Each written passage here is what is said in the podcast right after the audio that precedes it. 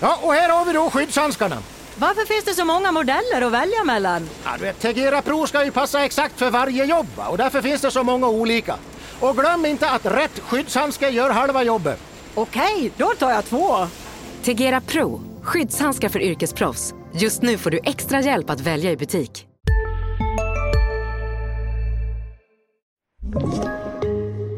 Det är en ny vecka och det innebär ny podd. Vi är tillbaka, Sanny och Svensson och vi har kommit fram till avsnitt nummer 53 och vad har vi hittat för stjärnor som har burit det numret på sin tröja? Det, fin det, finns en del eh, och eh, av någon anledning så är det målvakter som har burit det numret. Vi har ju Claes Andrén nu i AIK som gör det jättebra. Fredrik Pettersson-Wentzel hade det i HV71 och även i Oskarshamn. Alexander Salak, en av de absolut bästa målvakterna jag har spelat med i sin andra vända i Färjestad, hade han nummer 53. Eddie Larsson vann SM-guld med Växjö, hade också nummer 53 i Linköping. Och en av SHLs just nu kanske bästa backar, ja han är i alla fall topp tre i min bok, Moritz Seider.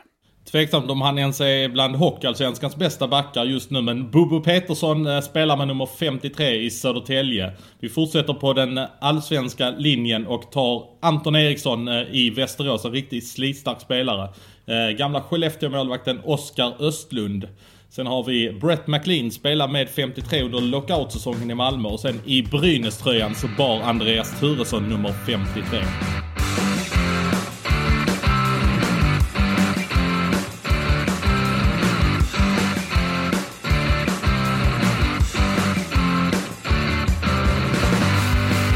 Jag tänkte jag skulle inleda med att läsa en uh, sak jag läste här i veckan. Jag tar motiveringen. Usain Bolt 2008. Loreen i Eurovision. Det är liksom inget snack, det är den nivån av överlägsenhet vi snackar om. Vet du vad jag pratar om nu Sanny? ja, det vet jag faktiskt.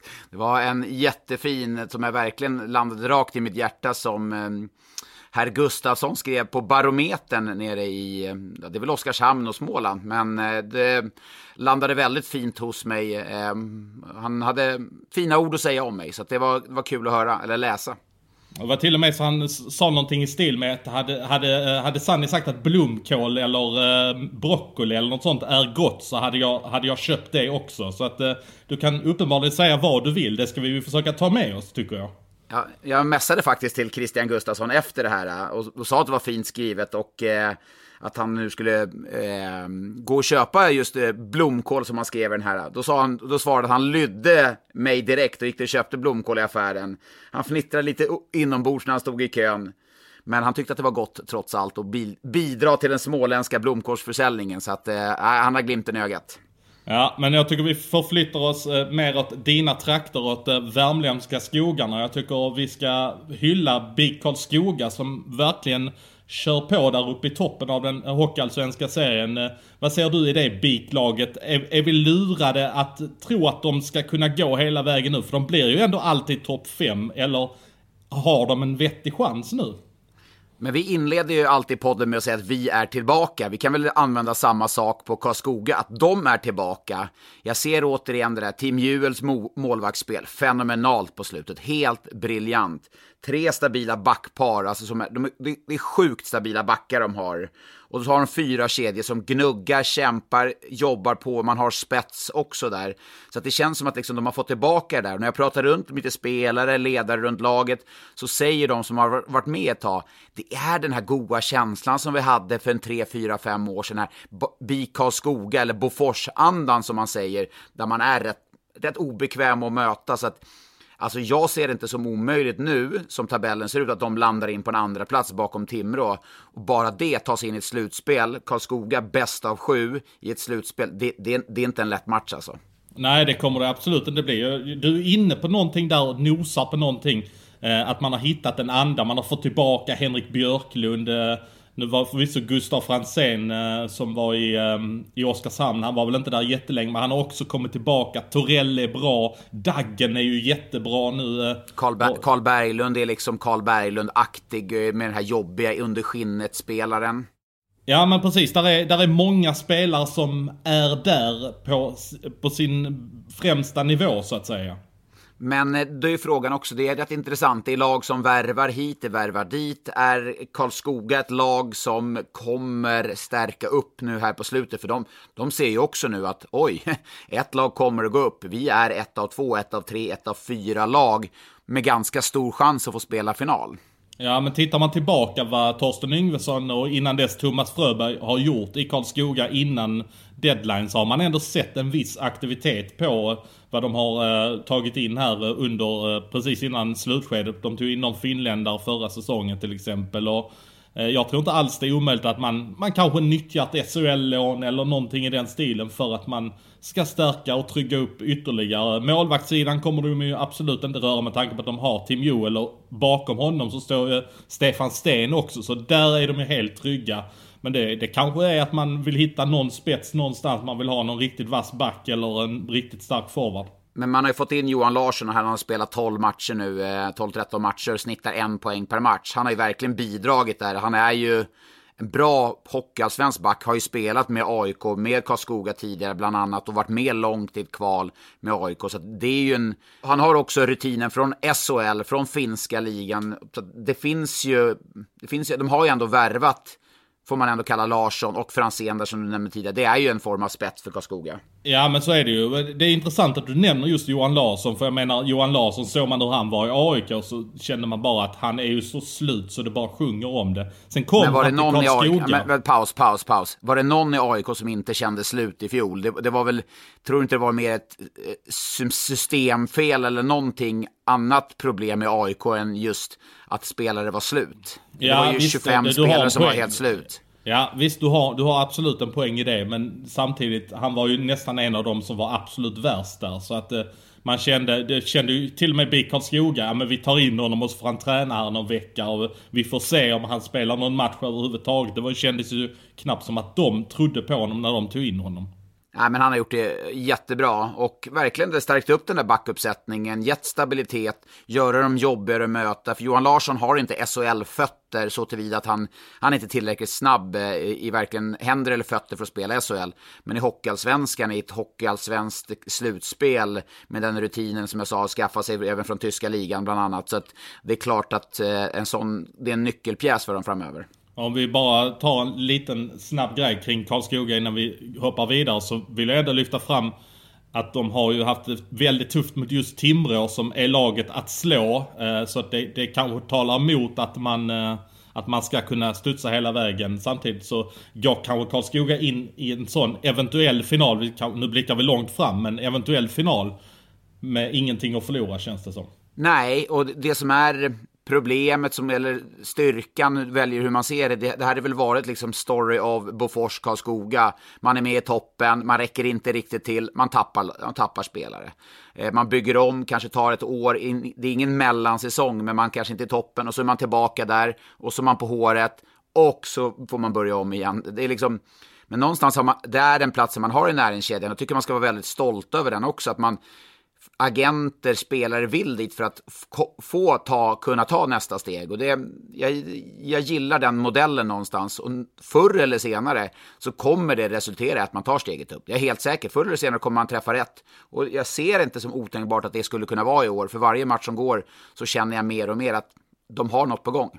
Ett annat lag i Hockeyallsvenskan som ligger ganska nära BIK Karlskoga rent geografiskt är ju Västerås. Och de eh, tog in Filip Karlsson här som har faktiskt gjort ett ganska bra jobb i Rögle får man säga. Att eh, han har kommit in, han har ju mer än bara fyllt en kropp så att säga. Han gjorde ju till och med mål mot Luleå här i avslutningsmatchen och han har verkligen fyllt ett syfte. Han tar man in i Västerås nu, jag hör att hans eh, tjej ska plugga i Uppsala så det blir en lite mer långsiktig lösning som gör att man kan få in honom i truppen. Eh, jag tycker Västerås bygger bra när man kan bygga kring en sån svensk ung center som vill visa någonting. Jag tycker att det är en klockren värvning och jag såg faktiskt eh, Filip i eh, torsdags när de mötte Djurgården och tänkte att det finns något där. Det finns något där. Och då hade du avslöjat i torsdags eller någon dag innan att han skulle just till Västerås. Och så satt jag då och funderade under matchen där, när Rögle i de två första perioderna var synnerligen överlägsna i Djurgården. Så tänkte jag, den här spelaren i Hockeyallsvenskan, vad kan det landa i? Och så satt på andra sidan var Kalle Östman. Är han bättre än Kalle Östman egentligen? Nej, kanske inte, men han kan bli bättre än vad Kalle Östman är om han tar steget ner. Tänk dig han tillsammans då med Lukas Zetterberg. Få, han är ändå spelskicklig. Jag tror att han kan vara spelskicklig, Filip, när han tar ett steg ner. Få spela då med Zetterberg, få servera Zetterberg passningar. Han kan börja göra de målen som han som man måste göra om Västerås ska vara med i ett slutspel, kanske en semifinal där. Eh, jag tycker att det är en lysande värvning. Eh, och framförallt att man får eh, behålla honom även nästa år. För det är klart att det, det, är en risk att man inte får behålla honom. Så är det, så är det alltid. En SHL-klubb kan ta det ta honom. Men han kommer ju själv vilja vara kvar i Hockeyallsvenskan för att han känner att jag måste ha ett år, ett helt år för att ta nästa steg. Samtidigt Västerås nu när man eh, under lördagen så blev det klart att man tappar Niklas Lundgren. Det fanns en klausul i kontraktet att man har en så pass tongivande back som, eh, som där ändå finns den typen av klausul med. Jag vet ju att supportrarna är ju allergiska mot den typen av saker. Och det är ju inte på något sätt så här att Niklas Lundgren går till Färjestad för att han ska få en massa pengar eller någonting. Utan han vill ju spela i SHL. Men det visar ju ändå någon form av signal att vi, vi är tvungna att ha den typ, ta den typen av chansning för att vi ska kunna få in en sån kille i truppen. Men det blir ju ändå ett väldigt hårt slag för Patrik Zetterberg och Thomas Pannanen att de ska behöva tappa en sån tongivande back i slutet av januari. Det, det, är, det är såklart ett jättetufft slag för dem. Jag tror att en sån som Niklas Lundgren är ju jätteviktig i grupp gruppen. Eh, jag vet att Niklas, när han var i, i Växjö där och, och även i Linköping så tycker jag att han, jag menar, han, han var en stabil och bra SHL-back. När han höll sig till system, när han var, jobbade under Sam Hallam, under Dan Tangnes, Claes Östman. Men när han kom till Brynäs, det blev fel. Eh, sen var det mycket bakomliggande orsaker också med sjukdomsfall och mm, i, i, nära familj som, som inte såklart på, såklart påverkar honom otroligt mycket. Men Niklas Lundgren har en SHL-mässig sida så tillvida att han är en defensiv back som kan spela enkelt. Och det tycker jag han visade. Han spelade 20 minuter i, i lördags mot Leksand för Färjestad. Så det är klart att det är ett enormt avbräck. Samtidigt så borde det kunna finnas spelare i hockey som, eh, som man kan låna från SHL, eller alltså som man kan plocka, för det kommer ju in spelare i SHL hela tiden, det poppar ju in spelare. Det borde kunna finnas eh, nu kanske Emil Andrea, han kanske han kanske är mer en offensiv back, det kanske inte är det Västerås behöver. Men du förstår vad jag menar, det kommer att finnas backar. Ja men verkligen, det finns ju, alltså Samuel Johannesson i Rögle är ju kanske också mer åt det offensiva hållet. Han skulle ju kunna vara en sån, han studsar ju lite fram och tillbaka mellan Kristianstad och Rögle. Du har ju Linus Kronholm i Malmö som är ju... Perfekt lösning, perfekt lösning. Alltså Kronholm är snudd på identisk med Lundgren. En tuff, rejäl defensiv back som är duktig på att få stopp i spelet. Det är ju egentligen exakt en Lundgren-kopia fast 11 år yngre.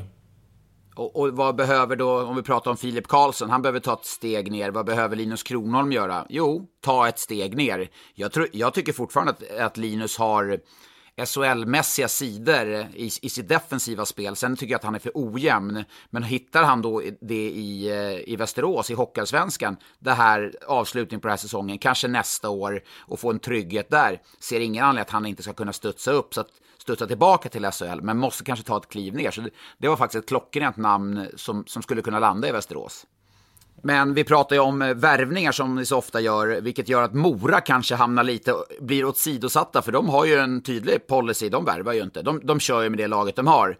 Men jag satt och kollade under söndagen på Mora när de mötte Timrå, Mora förlorade med 4-1, jag tycker det är en bra match. Jag gillar Moras identitet. Eh, dels att man har liksom klart och tydligt att nej, men vi kommer inte värva, det är det här laget vi har.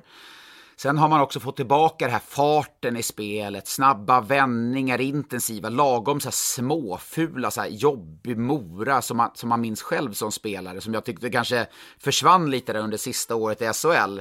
Sen tycker jag man hade en jättehärlig kedja där med Ludvig Larsson. Jag gick in och kollade lite på hans statistik. Det är en gammal Malmö-junior, du kanske har mer koll på honom än vad jag har. Men eh, jag gillar det jag såg av en sån som Ludvig Larsson till exempel. Ja men alltså han har ju mognat till lite säkert som människa när han har varit borta borta i USA och spelat. Det där är ju en, en typisk spelare som, som det känns som eh, Johan Hedberg har fått via någon form av kontakt där borta i Nordamerika.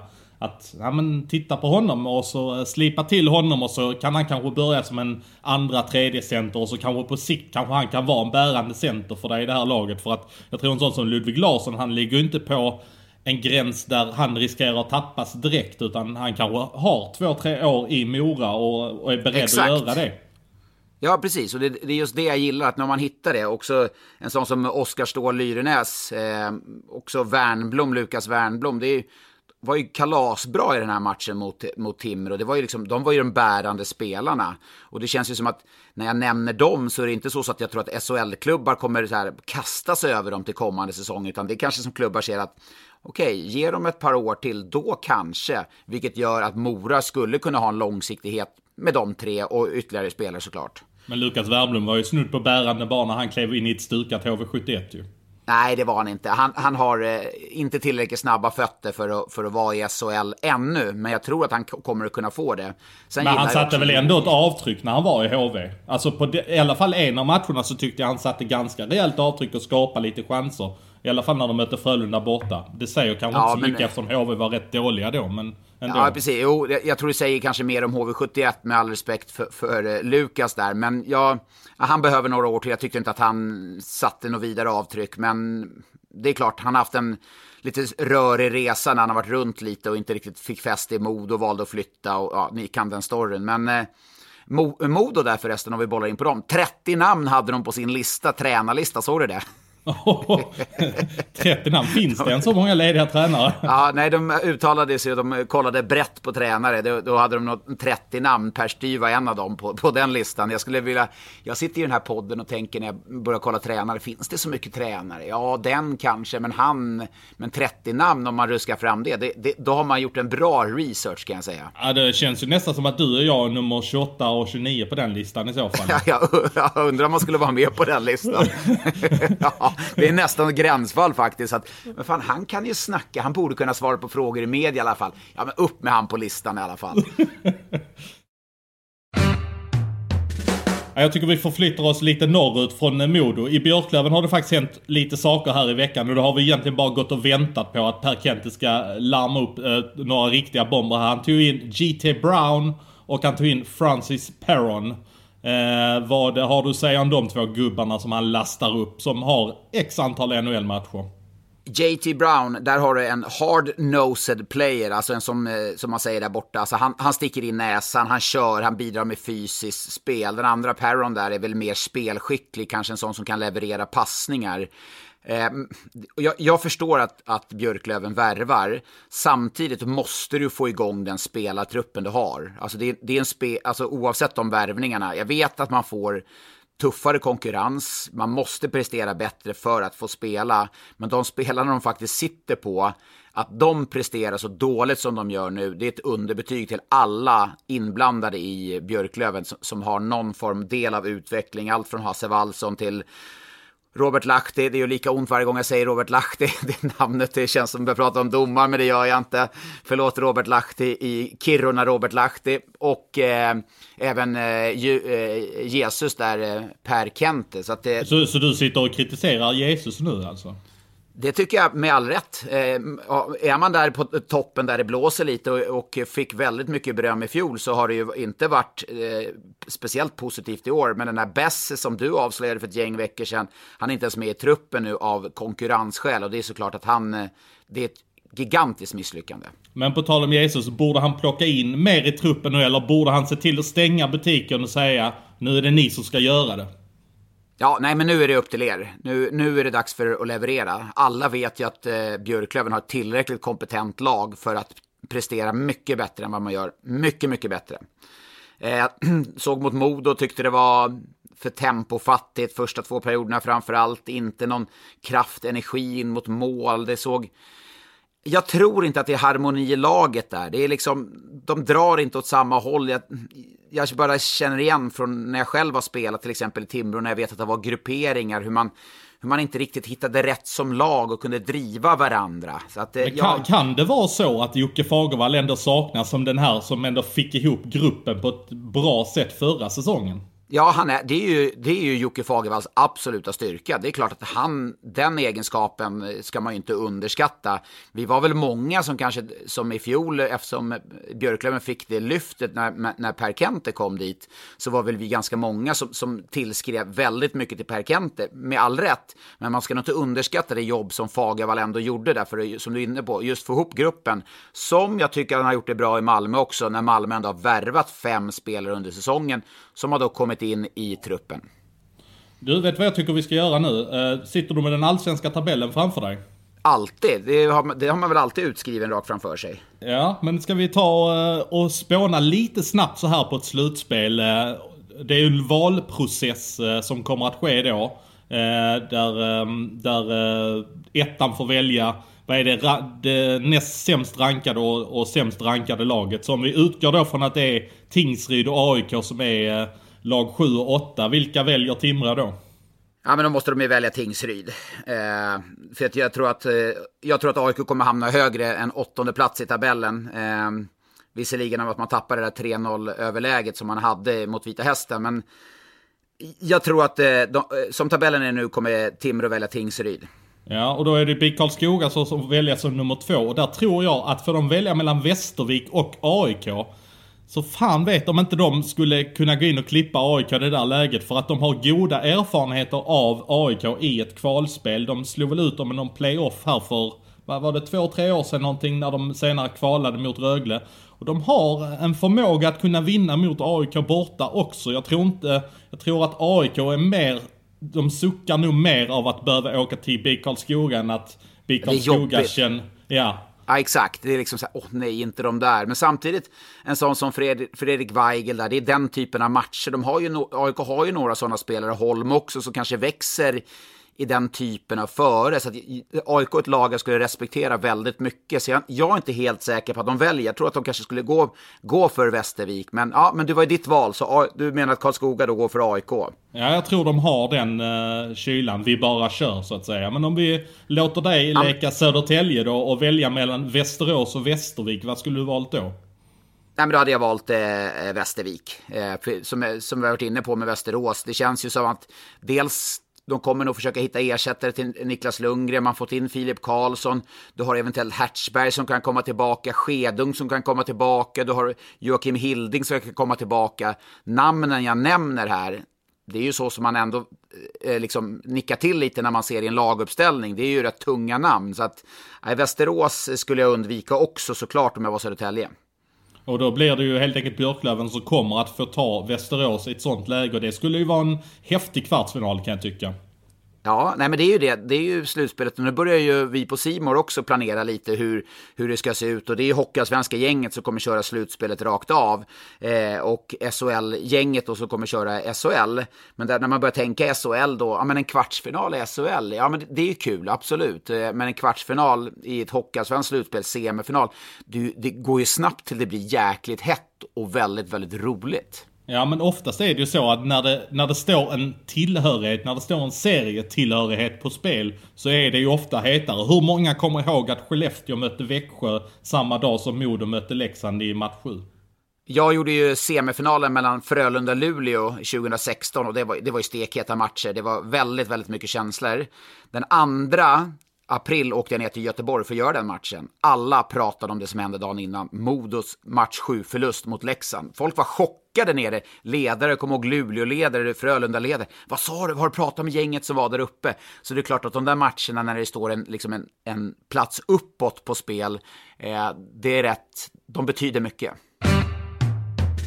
I lördag satt vi båda klistrade. Du satt i studion i Stockholm och jag låg i min helt underbara soffa hemma i Malmö och kollade på Linköping mot HV71. Och det var väl kanske inte den roligaste hockeymatchen man har sett. Men eh, man uppskattar ändå en jämn 1-0 match och det var... Eh, ja, det var, Linköping var väl kanske inte riktigt nära. Jag tyckte HV hade total kontroll på händelserna. Men ett mål är ett mål och eh, det var ju en minst sagt viktig seger som HV tog i den matchen. Ja, det var ju enormt viktigt. Det kändes ju som en match inför. Så satt jag och tittade på tabellen och kände att Förlorar HV idag, då blir det kval. Alltså det är, liksom, det är, en, det är 18 matcher kvar visserligen, men de tickar på rätt snabbt och lagen de möts in, eh, inbördes möten och framförallt liksom, si, det skulle bli väldigt tufft för HV71. Men fick den, fick den vinsten och det lugnet som jag tyckte jag såg eh, i samband med en timeout när Stefan Liljeslund pratade med laget jag såg ett lugn. Jag såg liksom inte den här Kurt Olsson-liknande ritande på tavlan, paniken som kanske har varit tidigare. Nu såg jag ett lugn, spelade lugn, lyssnade. Okej, okay, det här ska vi göra. Okej, okay, vi går ut och vinner ungefär. Eh, det, det, det, gav, det gav ändå ett positiv känsla kring eh, HV71. Samtidigt som jag tycker i spelet så var man, som du säger, man var både ett par klasser bättre än Linköping. Som ett tag, de kunde knappt spela en passning sinsemellan. Det var ju, det var ju krampaktigt deluxe. Ja, när jag ser Linköping spela i en sån här viktig match, man kommer med två segrar i ryggen. Man har lyckats lösa Oskarshamn och sen skräller man mot Frölunda borta. Man har alltså världens läge att gå för tre raka och få in världens jävla puls i truppen. Och sen så går man ut och kramar klubbarna på det sättet. Det gör mig jäkligt orolig för var ett Linköpingslag kommer stå om man står där i en bäst av sju serie. Om det ser ut så här om det ser rent ut sagt så nervöst och darrigt ut när man möter HV i omgång 30, vad blir det, 35 eller vad det blir, 34. Ja.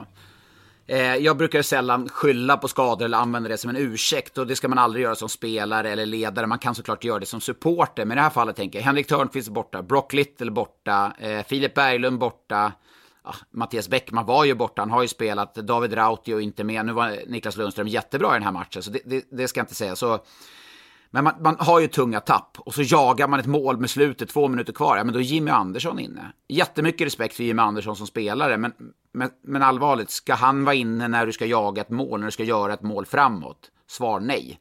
Så det är såklart att det är en brist på kunskap som de sitter på när de har skador.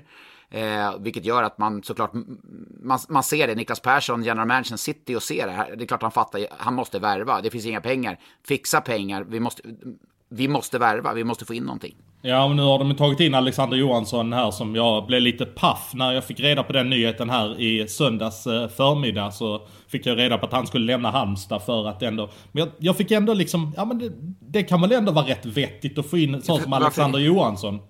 Ja, men rutin. Rutin i massor. Eh, ändå en gedigen spelare, spelar uppoffrande. Eh, han, han visade under en och en halv, nästan två säsonger i Färjestad att han kan leverera offensivt. Jag tycker att det gick väldigt snabbt ut för, för honom i Färjestad. Jag förstod aldrig riktigt han opererade, det var ett ryggproblem, han kom tillbaka, hade, hittade inte riktigt rätt och vips så var han borta. Kaptensbinden var borta och vips var han borta ur laget och utköpt. Jag tycker den, den, det gick väldigt snabbt där. Jag var förvånad för jag tyckte att han var så pass bra. Så, han hade varit så bra som man kunde ha ett större tålamod med honom. Med det sagt så tror jag inte man ska förvänta sig att han kommer komma in och göra poäng. Men han bidrar med en kropp och eh, rutin som jag tror kommer bli väldigt viktigt för honom framöver. Är inte det 2020-2021 stora inneord att bidra med en kropp? Ja, men det är, där, det är där det landar i. För jag menar, gå in i ett kval nu när du vet att ett lag kommer att åka ut med för få kroppar, det, det finns inte. Och dessutom har du ett J20-lag som är helt inställt. J20-serien är nedlagda. Du har inte spelare som kan, kan plocka upp från J20 som spelar 22-25 minuter i J20 och är heta. Eh, det är klart att det är ett problem. Nej men alltså nu menar jag att, att använda sig av ordet kropp, att inte säga bredda truppen sa man förr. Men ja, nu, säger man, Nej, nu säger man alltid Ja, de, vi behöver få in en kropp och det är ju inte bara du som gör det utan det gör ju hur många jag, som helst. Varenda hockeymänniska slänger sig med det. Jag, jag gillar ju det uttrycket istället. Ja, men vi breddar truppen. Man får in en kropp. Jag, jag tycker det låter mer proffsigt. jag tycker det låter, eh, jag vet inte hur det låter, men det låter ganska illa att säga en kropp. Att värdera en människa bara för en kropp liksom. Ja, ja det är, absolut när du säger det så, ja vad du säger. Men eh, Ja, nej, jag, jag kommer nog landa vidare att lag kommer värva in kroppar här framöver, för det är det de behöver. Men en sak jag har funderat på när det gäller liksom HV och Linköping och Brynäs och så vidare. Och så jämför jag med Leksand. Det som har hänt i Leksand är ju någonstans att har man inte fått alla att dra lite grann åt samma håll. Den tendensen känns det ju inte som att det finns i de här klubbarna. Det känns som att det finns lite olika läger som vill olika saker, de olika klubbarna. Och det är det som gör att det har gått, ja, stundtals åt helvete. Men eh, helt enig, om vi bara liksom börjar med Leksand där. Det har väl varit Leksands stora problem. Falanger som vill ha saker att säga till om. Man har, känner någon i styrelsen som det påverkar på den. Vilken tränare, vilka värvningar man ska plocka in. Det håller aldrig. Leksand plockar in Thomas Johansson som skiter fullständigt i alla de här. Jaha. Och plockar in Björn Hellkvist och han om möjligt ännu mer strunta i de här typen av människor, då har man ju liksom satt de två viktigaste personerna i, i föreningen, alltså den sportsliga ledningen, som då bara tar helt avstånd. Och det här kan jag irritera mig fruktansvärt mycket på. I städer, mellanstora svenska städer, där hockeyn är det viktigaste som finns, i, i idrottssammanhang. Eh, och det, det, är så viktigt att vara en del av det. Så om du sitter i styrelsen, du är beredd att göra vad som helst för att sitta i den där styrelsen. Du, och vad du bidrar med sen, det, det har inte så stor betydelse. Men har du en chans att hitta en möjlighet att ta en större roll, nå fan ska du snacka skit om någon för att hitta en lösning för att få det, sätta ditt namn i en bättre position. Jag ser det så mycket och jag, jag kan bara relatera till hur, hur det har varit och jag kan känna, det, vi är på väg lite dit här i Karlstad också. Eh, tidigare var det väldigt mycket så. Nu börjar det här snacket i Karlstad också. De vill ha det, man tycker att den personen ska in och det, det, det, det är gamla storspelare, det är folk som har varit i styrelsen som inte är där. Alltså, det är ett väldigt skitsnack. Och jag, jag förstår inte, och det här tror jag är ett, det här tror jag det genomgående största problemet för Brynäs till exempel. Att det finns så många som har relationer ut i stan som är i och kring laget. Så att bara för att du tar in Peter i det här fallet och gör en förändring så blir det egentligen ingen förändring för att alla är kvar och har tittat lite så här. Jaha, du vill göra så, men vi gör så. Här, vi är Brynäs till exempel, eller Färjestad, HV, Linköping. Så att eh, jag tror att man måste rensa rejält i både styrelserum eh, och runt sporten för att den ska dra åt samma håll. Annars går det som det har gjort för Leksand rätt illa. Det var inte så svårt att få dig att gå igång på alla cylindrar Nej. på den alltså? Nej, men jag har irriterat mig på det här. Att, att, att liksom, du vill vara en del av någonting och det blir viktigare än vad, vad du har för grundvärderingar än vad det till slut står. För att det, det handlar någonstans att du landar i vad du tycker själv. Jag menar, vi hade en intervju med Johan Davidsson i HV71 i Simor i, i lördags. Eh, och där, vi, där Simor... Eh, Hej, Synoptik här. Visste du att solens UV-strålar kan vara skadliga och åldra dina ögon i förtid? Kom in till oss så hjälper vi dig att hitta rätt solglasögon som skyddar dina ögon. Välkommen till Synoptik. Just nu pågår vår stora season sale med fantastiska priser på möbler och inredning. Passa på att fynda till hemmets alla rum, inne som ute, senast den 6 maj. Gör dig redo för sommar. Välkommen till Mio. Man kanske inte ställde han till svars tillräckligt mycket, han fick slingras ut. Och det kan man diskutera huruvida vi i intervjupositionen skulle varit hårdare mot honom eller om det var ett sätt för honom att förklara sig. Men här fanns det ju gammalt HV-folk som tyckte att här är ni alldeles för snälla. Ja, men de vill ju då ställa den här nya Eh, nya generationen HV-ledare till svars i form av Hult och eh, Davidsson till exempel. Eh, och viss del Niklas Ram som nu har fått gott också. Så att liksom, det finns ju så här att på våran tid gjorde vi så, varför gör man så nu? Eh, någonstans måste det gå framåt. Eh, och därför kan jag bli väldigt less på det här snacket. Det, det förbannade skitsnacket som finns i, i mellanstora städer där hockeyn är väldigt, väldigt viktigt och det är en viktig del att vara en del av det. Ja, men det kan säkert ha funnits ett sånt problem till exempel även i Ängelholm. Men där snacket man hör i Ängelholm har, är sen bröderna klev in att vi litar fullt och fast ut på, eh, på Chris och Cam. Det är de som leder skutan framåt. Det är de som styr vår klubb nu. Och det är de vi kommer anpassa oss efter. Det tror jag är en jätteframgångsfaktor för en klubb som Rögle. Att man verkligen litar på de personerna. Ja, då kan jag verkligen eh, passa på att pusha och rekommendera att ni ska lyssna på vår kollega Adam Johanssons eh, podcast. Han gjorde en med Chris Abbott eh, för ett par veckor sedan och han pratade just lite om det här att det var tufft när de kom in. De fick vara ganska hårda, trampa på tår, men de hade i det här fallet Marcus Turesson som var klubbdirektör. De hade, han höll deras rygg hela tiden så de kunde driva igenom den här li, linjen. Sen fick ju de kalibrera och ändra på vissa saker, men man har ju fått föreningen att dra åt ett helt annat håll och i en annan riktning, vilket gör att Rögle känns ju som ett av de mest fräscha lagen i hela serien och kanske liksom det mest nyskapande, bygger om arenan, det, de är lättillgängliga, de vill vara en del, de vill vara viktiga, de, de attraherar spelare, de är ute och scoutar, de är noggranna. Det, det är en positiv stämning där alla drar åt samma håll. Ja, jag, jag, känner också igen mönstret lite grann från eh, en, eh, när Patrik Sylvegård tillträdde i Malmö 2012 efter hela Stenbeck-säsongen. Och och det leder oss ändå in lite grann på Malmö som, eh, de har inte spelat hockey här nu på två veckor, kommer inte spela här under närmsta veckan. Absolut tidigast som de kommer att spela är i Linköping borta på lördag. Och, eh, Vad är det som är händer? Vad händer där nere Johan? Ja, det som händer är ju att eh, där, är, eh, där är någon som har blivit smittad av det här jäkla viruset. Och eh, som jag förstod det när de testade av i fredags så var ju alla spelare negativa. Men det finns ju personer som har blivit smittade som absolut inte får bli smittade. Och eh, då har ligan gått in och sagt stopp av rent medicinska skäl. att... Eh, Försiktighetsåtgärd helt enkelt ja, vi kan inte spela med de här förutsättningarna. Och eh, ja, det, det är väldigt sunt. Det är väldigt tråkigt för dem att de hamnar så långt efter. Men samtidigt, så länge de ser sina bottenkonkurrenter tappa poäng och så här mot varandra så kan ju de nästan bara sitta och mysa åt det som eh, händer när HV förlorar och Linköping förlorar och Oskarshamn förlorar. Men du har ju suttit en vecka, legat en vecka till på soffan och tagit dina 10 000 steg här dagligen. Du måste ju sakna pulsen i arenorna. Ja, ja men det, det gör man ju. Alltså, jag, jag var faktiskt på väg till Ängelholm någon dag här och uh, sen så slår det mig varje gång.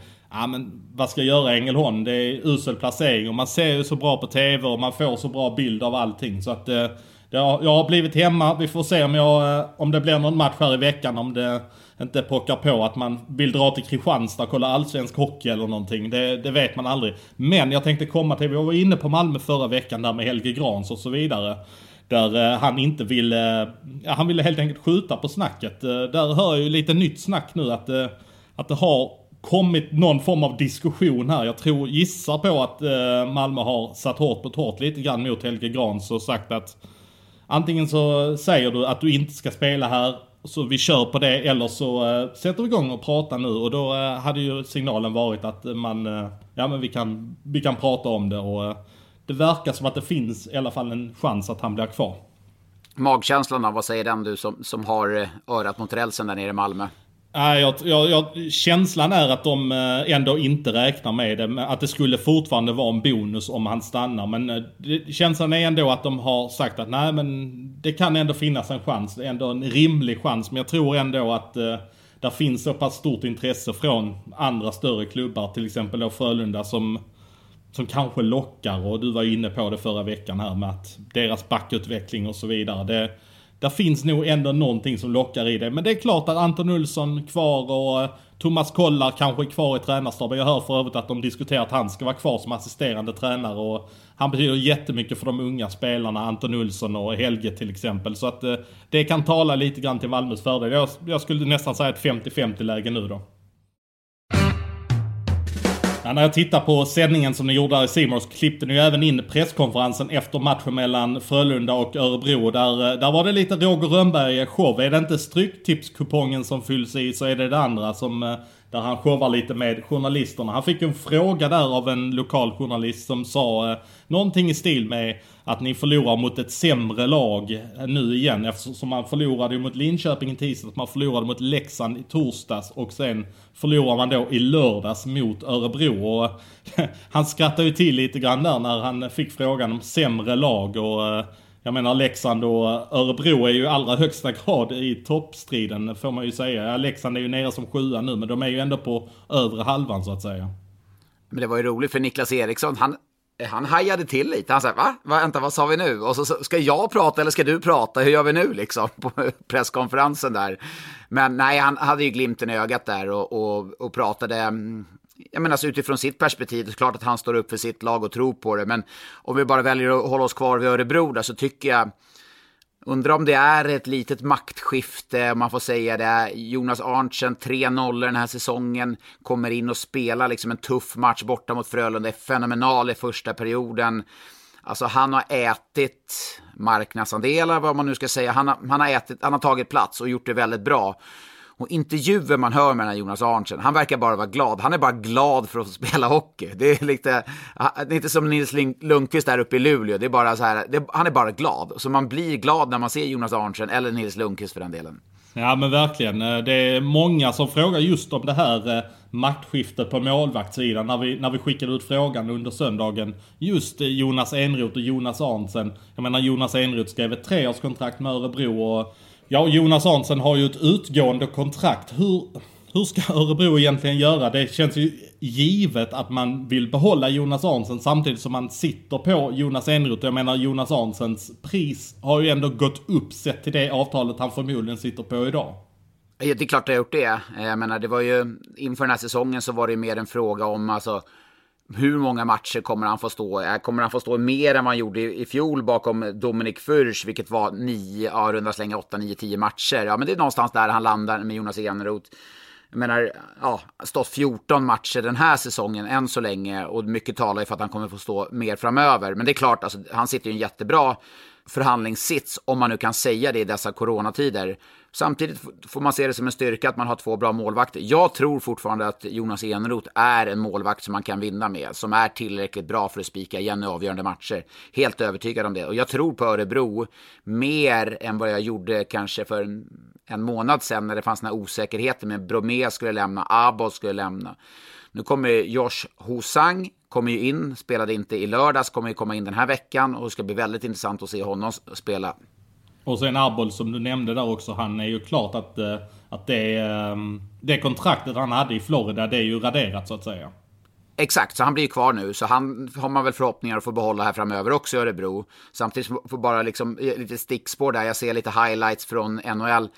Mattias Bromé, visserligen inte några poäng så, men spela fram. Han fått jättefina vitsord där borta, så han har ju verkligen i fjol gjorde det bra i Örebro, tog det sista klivet i Örebro den här säsongen till att bli en NHL-spelare. Jag tycker den utvecklingen är häftig med tanke på att det var inte länge sedan han satt uppe i Haparanda och Västerås, inte fick spela där nere i Mora, så att han har haft en härlig resa. Tror du att eh, Mattias Bromé åker runt och käftar på isen med de eh, andra NHL-spelarna?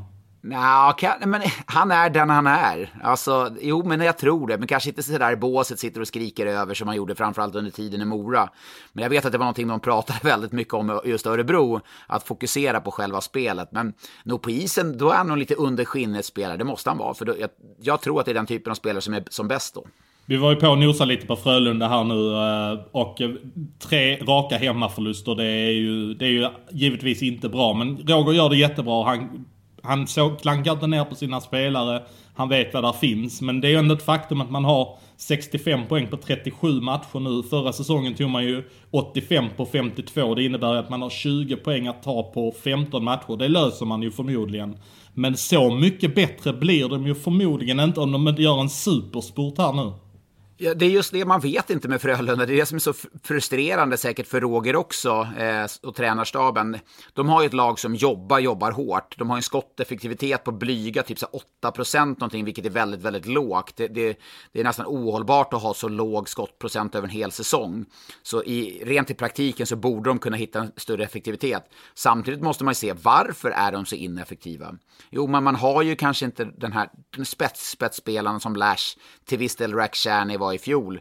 Och det ser man ju på en sån som till exempel Simon Hjalmarsson som inte alls är lika bra offensivt i år, även om han är en dukt, gedigen spelare, men han inte spelar med Ryan Lash. Eh, ja, de har det kämpe, väldigt kämpigt, men det är samtidigt ett lag som kommer, om vi får säga så, kommer kämpa, jobb, kunna jobba ner lag i slutspel. Så jag, jag är helt övertygad om att Frölunda blir att räkna med ett slutspel, även om de skulle landa in på en sjätte, femte, sjätte plats. Ja, ja men det tror jag också. Men, men räknar du nästan bort dem från en topp 2-strid, är det liksom Luleå och, och Rögle, de lagen där uppe, det kommer handla om tror du? De möttes ju för övrigt under lördagen. Ja, jag tror att det kommer landa där uppe. Växjö ska vi inte glömma bort heller. Växjö såklart, bara såklart. pulsera på. Så jag, min känsla är att det kommer, de, det kommer vara topp tre. Sen, sen kommer det bli ett härligt race där bakom. Men jag räknar inte bort Frölunda som ett guldlag. Absolut inte, även om man är ojämna. Men där måste vi liksom också prata lite om Växjö. Vilken stabilitet man har fått. Med backsidan som är spelskickliga, man blir spelförande.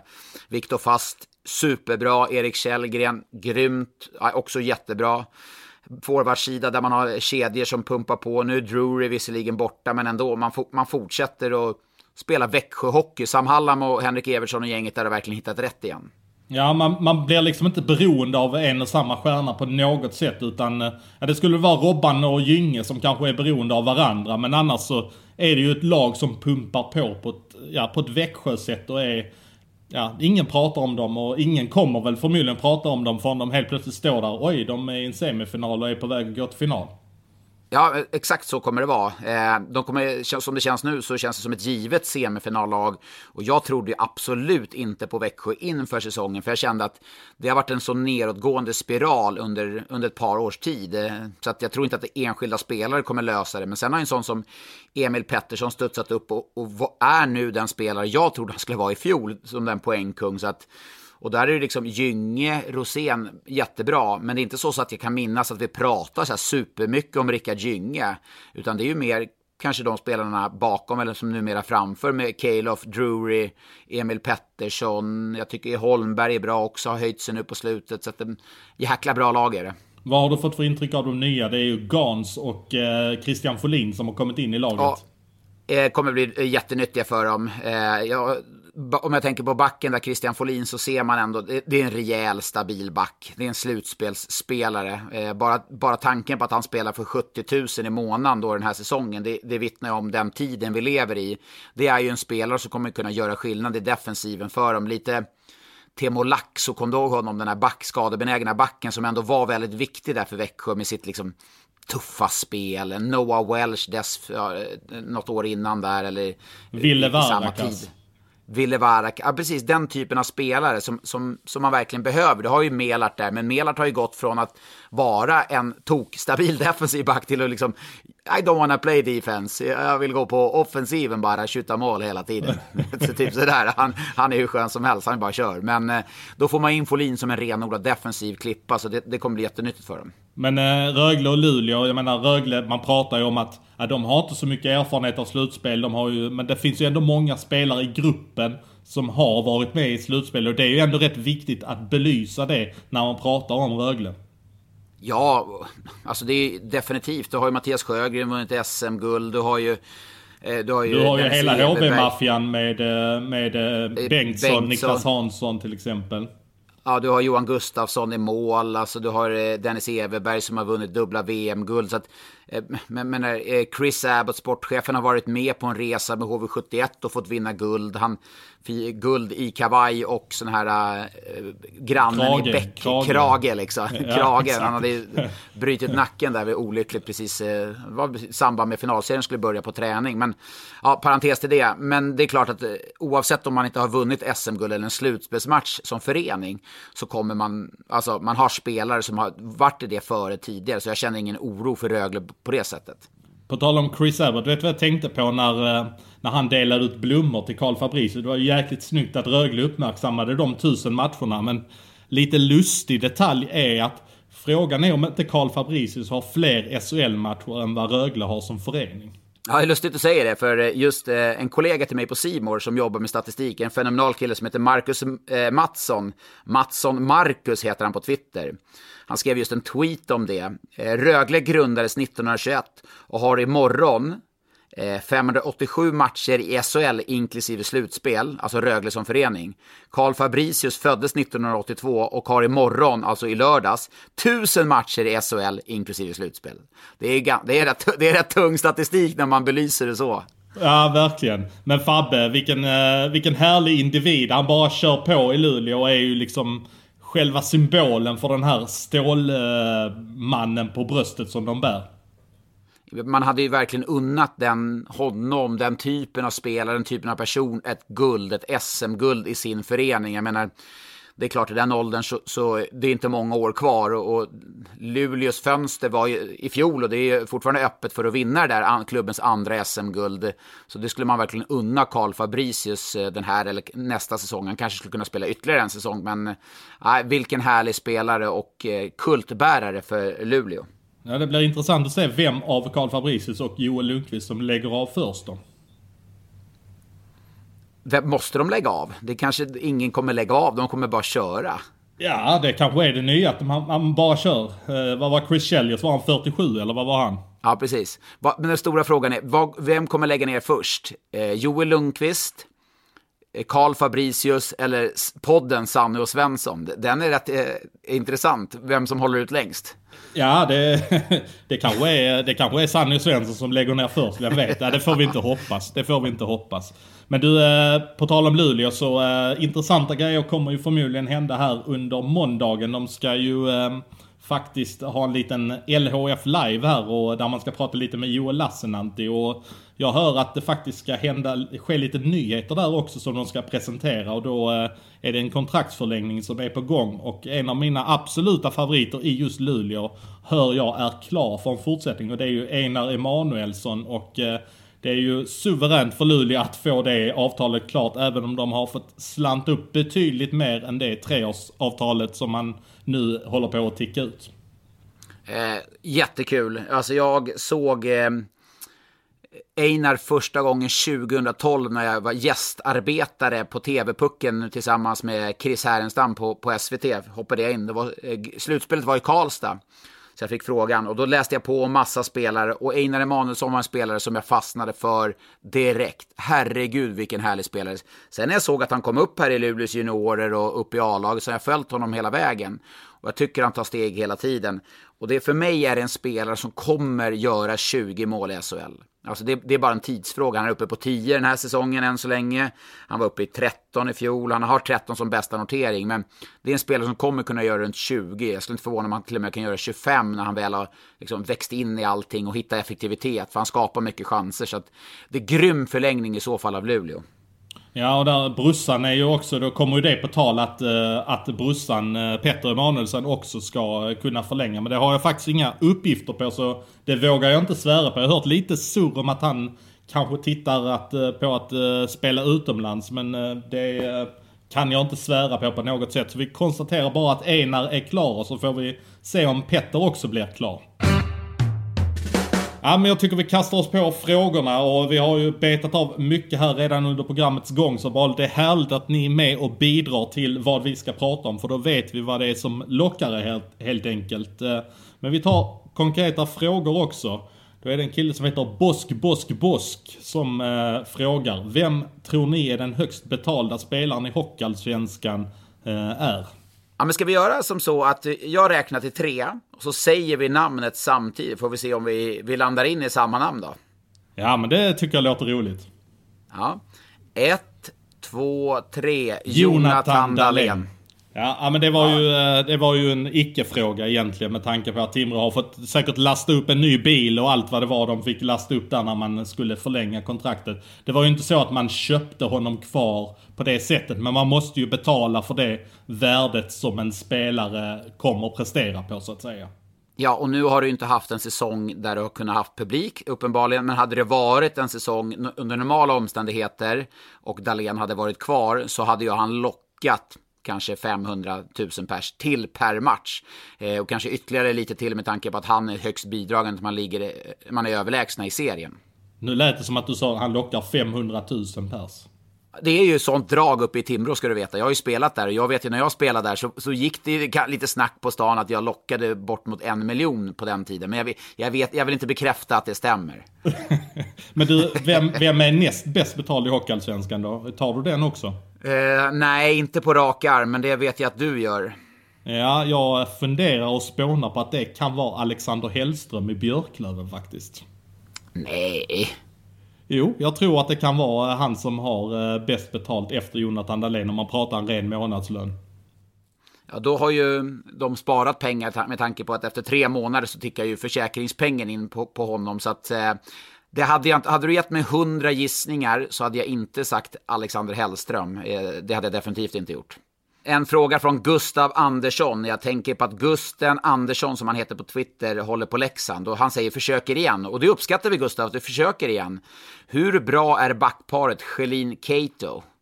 Ja, det, eh, de är bra. Kan du utveckla det, du som är gammal back?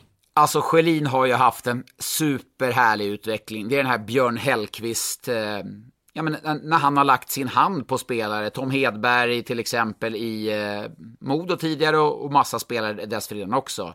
Det känns ju som att Schelin är den spelaren i eh, Leksand. Han har tagit superstora kliv.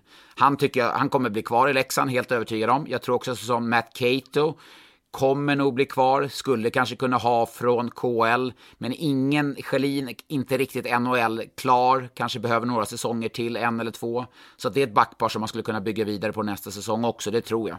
Ja, och Kato måste man säga att det har hänt väldigt mycket. Jag såg honom ganska tidigt på försäsongen när de spelade i, i Strömstad. Jag tyckte det var ganska billiga misstag från honom, men eh, jag tycker att det har slipats bort väldigt mycket på honom här de senaste månaderna under Björn Hellkvists ledning. Ja, och får ju en mycket större roll nu också. I början så spelar han inte så mycket heller och det är ju det är på något sätt det man gillar med Björn Hellkvist. Det kommer in en, liksom en hypad import, inte så som man lastar på 25 minuter direkt, utan ja, kom till Leksand, visa att du ska spela, visa att du kan hantera den här och de här och de här sakerna så kommer du få spela. Och det har Cato gjort nu. Han har ju slipat bort, precis som du säger, jättemycket av de där misstagen. Albin Isaksson har en fråga också. Skellefteå har vi inte pratat om någonting idag, så det tycker jag att vi kan göra. Skellefteå har växlat upp nu. Tror ni att de kan upprepa förra säsongens bedrift med 10 raka segrar i februari och bli en så kallad dark horse i ett slutspel? Jag, redan, jag lyfte fram dem förra veckan. Eh, en outsider. Man är väl uppe i sex raka segrar nu efter att man vann mot Djurgården med, i lördags. Eh, eh Arvid Söderblom i målet kommer in när Gustav Lindvall är skadad och spelar jätteförtroendeingivande. Jocke Lindström är där Jocke Lindström ska vara nu. Eh, en toppspelare i serien. Berggren, Wingeli, Frödén, Möller är bra. Kiskinen börjar komma igång. Alltså det, det händer mycket positivt i Skellefteå. Det är en, en annan sak jag vill lyfta fram där. Man har ju pratat väldigt lite om deras tränare. Tänk dig hur mycket vi hade setat och pratat om dem om det hade gått dåligt för Skellefteå. Åh, det håller ju inte, det förstår väl alla. Man har tre tränare utan huvudansvar. Falk har aldrig varit med. Men nu har ju den processen, fasiken också. Där rökte en hundring till Barncancerfonden. Det är i och för sig positivt. Men den, du förstår vad jag menar. Det har ju, den, det har ju gått bra. De har ju skolat in Andreas Falk. Hedlund är bra, Klockare. Alltså, de har hittat ett bra team där. Ja, det får man verkligen säga. Det, det är ju egentligen bara klockare som har varit där konsekvent under alla år som står för någon form av Skellefteåanda. Stefan Hedlund kom in då inför, denna, inför förra säsongen. Och så tog man in Andreas Falk då. Ja, vad hade han? Ett eller två säsonger i HV71 juniororganisation. Ja, och det har, det har gått bra. Och det känns ju klassiskt Skellefteå. Man tar, hittar sina egna vägar och man gör det bra. Ja, vi tar en fråga från Lukas Henriksson också. Han har... Eh, han kör testar igen. Det verkar vara det som är konceptet för att eh, få oss att ta frågorna. Testar igen med målburarna. Är det inte fler flyttade målburar av målvakterna utan konsekvenser den här säsongen än tidigare?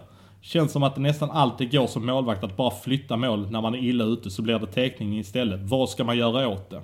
Rätt intressant. Jag var på Hovet i torsdags i samband med Djurgården skulle möta Rögle. Då var vaktmästarna ute med sin borr för att sätta ner goalpegsen. Goalpegsen är alltså de som håller fast målburarna. Tidigare fanns det tre olika sorters goalpegs. De senaste åren har man gått till att alla ska använda samma goalpeg som jag förstått. Så man borrar ner med en 22 mm stor borr. Jag tror att de, de goalpegsen är inte lika stabila som de tidigare goalpegsen där, där klubbarna fick välja, eller där det fanns olika alternativ. Så låt mig marinera den här frågan en vecka till så ska jag ringa runt till lite vaktmästare och klubbar. Jag ska höra just kring goal. För jag har faktiskt stört mig på det här också. Så frågan är, är relevant, men jag ska ta reda på det mer till nästa vecka. Så Kom ihåg det nästa vecka ska vi snacka goalpegs i 45 minuter.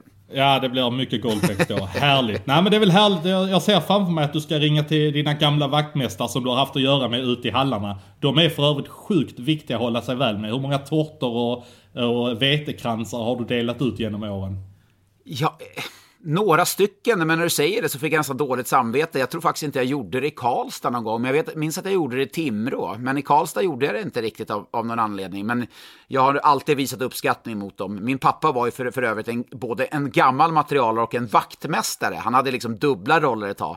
Förstod du fördelen när, när Björkingshallen fick åka skridskor först av alla när isen lades på? Och oj, oj, oj. med nyslipade skridskor. Man hade ju rätt bra förspänt. Verkligen. Du sitter ju och börjar bli lite bekväm där ser jag. Och det är inte riktigt rätt forum nu när vi ska avrunda podden med en tävling. Och jag har ju onekligen satt en väldigt stor press på dig de senaste veckorna där jag har liksom jag har levererat, stor, det måste jag säga, jag har levererat väldigt, väldigt bra. Och nu ska vi se om du kan göra detsamma. Och då ställer jag frågan till dig, vad vill du ha? Lag, årtal eller spelare? Eh, ja, bummar ju årtal och jag hade väl ganska bra på spelare. Men ja, det är väl dags för ett lag här nu kan jag känna. Okej, ett lag. Då bläddrar vi upp på fem poäng. Glenn, Conny, Stig-Göran och Robert är topp fyra i poängligan i den här klubben genom tiderna. Förresten, glöm de Sousa! Här spelar Göte, Vicke Hallon, Blomqvist en gång i tiden. Ja du. Ja, när du pratar om... Eh, vad var det du sa? Vilka namn var det du sa först? Det var Conny och... Glenn, Conny, Stig-Göran och Robert är de topp fyra i eh, klubbens poängliga genom tiderna. Ja. Och, ja det, det, ja, jag kan ha mina aningar men jag, jag, jag vågar inte chansa. Jag är inte, jag är inte lika duktig på femmorna som du är helt uppenbart ju. På fyra poäng. Denna klubb har en huvudtränare vars tröja hänger i taket i en SHL-arena. En huvudtränare, sa du det? Yes, denna anrika klubb har en huvudtränare vars tröja hänger i taket i en annan arena. Uh, ja, det är ju bara att gå igenom egentligen vad som hänger i de olika arenorna, men det kommer ju ta alldeles för lång tid. Uh, jag, jag, tänker ju, ja, ska man säga det högt så man sabbar för alla andra, men... Uh, ja, spåna på, spåna på du. Ja, ja, jag spånar på här, men uh, det är ju en huvudtränare. Um, och det gör ju att jag kan utesluta att det är Jörgen Jönsson eftersom han inte är huvudtränare. Um, nej, men jag, jag får backa på den. Jag, det får bli trean. Jag uh, känner att jag... Nej, vi kör tre. Han som är kapten i klubben, är han möjligtvis släkting med hon på Efter tio? på Efter tio?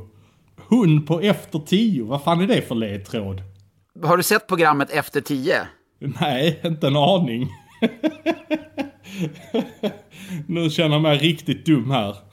Möjligtvis, men jag har ingen aning om vem som gör efter tio. Så att jag... Det, okay. ja, nej, ja, ja, ja, ja, äh, Nu vet jag. Efter tio, ja, nu är jag med. Ja, jag, jag, har, äh, jag har ett svar. Det är svaret. Vi har fått ett svar från Svensson som har skrivit ner på två poäng. Dennis och Niklas är lagets tränare och han som leder poängligan heter Nick.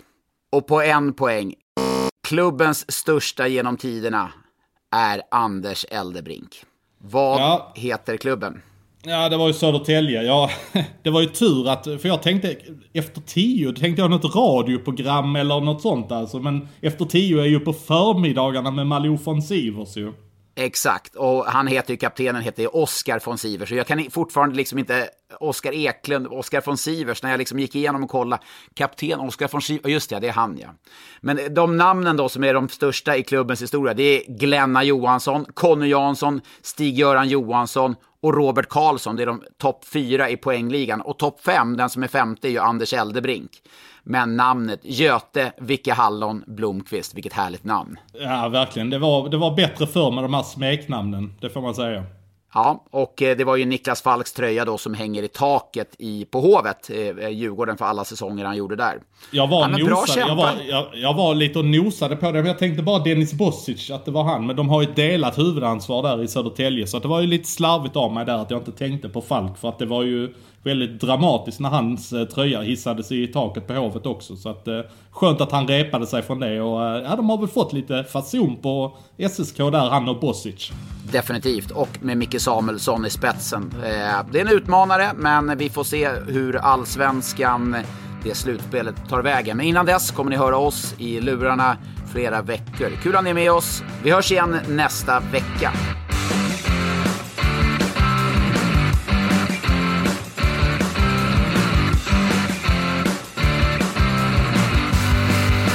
Du har lyssnat på en podcast från Expressen. Ansvarig utgivare är Klas Granström. Upptäck hyllade XPeng G9 och P7 hos Bilia. Våra produktspecialister hjälper dig att hitta rätt modell för just dig. Boka din provkörning på bilia.se xpeng redan idag. Välkommen till Bilia, din specialist på XPeng. På Sveriges största jackpot-kasino går hypermiljonen på högvarv. Från Malmö i söder till Kiruna i norr har hypermiljonen genererat över 130 miljoner exklusivt till våra spelare. Välkommen in till Sveriges största jackpot-kasino, hyper.com. 18 plus, regler och villkor gäller.